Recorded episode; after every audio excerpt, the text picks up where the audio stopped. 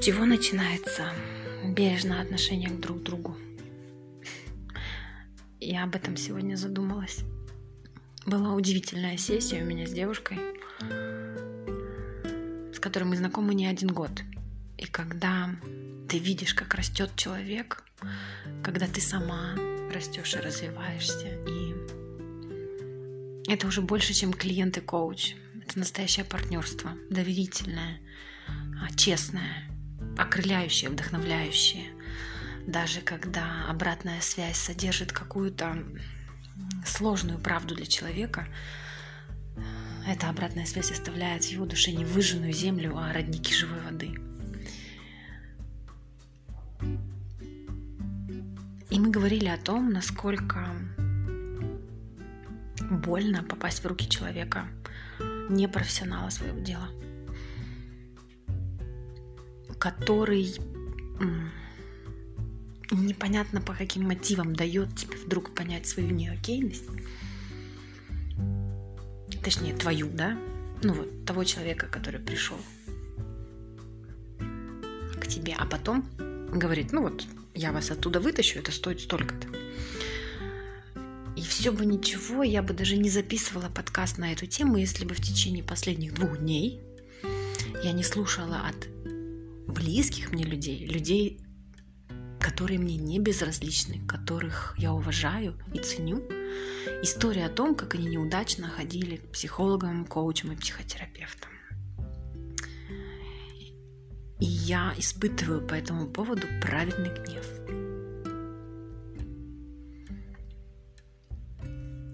И мне хочется, знаете, как и им, и прежде всего самой себе сказать, напомнить. Наверное, даже каждому человеку, независимо от того, в какой профессии вы, когда ты общаешься с кем-то, просто помни, чувак, помни, чувиха, что тот человек сто процентов умеет сам себя обвинить и сам себе указать на все свои ошибки, покритиковать и увидеть все свои недочеты. В этом мы асы.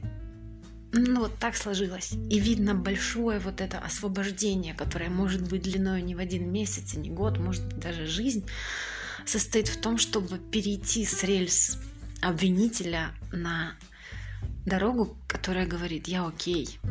Вот я сейчас вообще в минусе по бизнесу.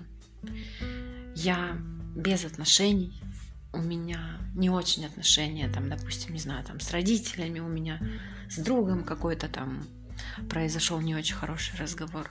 Но все равно я иду по этой дороге, на которой жирными буквами, такими, знаете, вот как как влюбленные мужчины пишут под окнами влюбленных девушек, ну когда-то писали на асфальте, да? Вот так же на этой дороге написано «Ты окей, я окей». И ты идешь по этой дороге, а там вообще нет никаких условий. Она бесплатная, там не нужно платить для того, чтобы начать по ней, там, не знаю, ехать или идти. Это такая муниципальная дорога. Такая паблик, публичная, доступная для всех. И а, я, наверное, почувствовала сегодня по-честному, что это хорошо иногда испытывать праведный гнев. Это хорошо иногда злиться, потому что Сегодня произошло очень важная кристаллизация основной ценности моей как профессионала.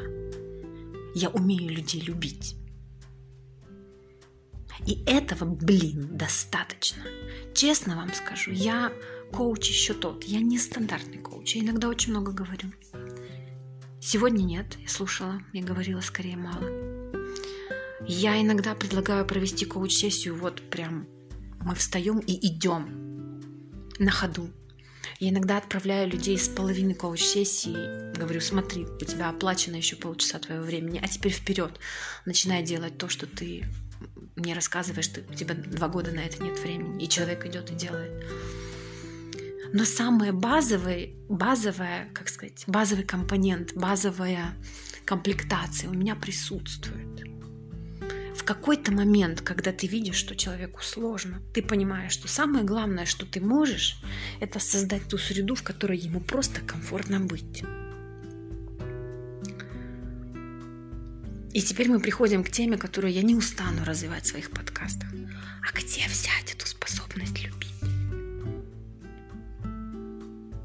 И что это вообще такое?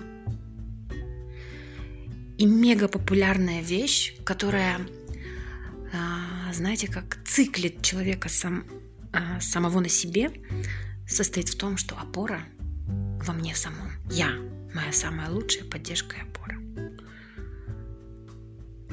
Да, но без веры этот источник конечный будет. Без веры во что-то большее. Божественное, трансцендентное или трансцендентальное, сори, guys, я не знаю, как правильно сказать, да это и не важно, сверхъестественное. У меня есть этот источник веры в Бога, и я иногда переживаю, что я об этом не складно говорю. Но это та правда. Это тот, это то, что дает жизнь э, всей мне, вот такой, которой я сейчас являюсь. И все самые большие такие примеры, что ли, такой настоящей помощи другому человеку, они получались тогда, когда я признавала в себе это божественное. Я говорила меньше от себя, но я полагалась больше на вот это внутреннее знание, на то, что мне приходило в голову, на интуицию.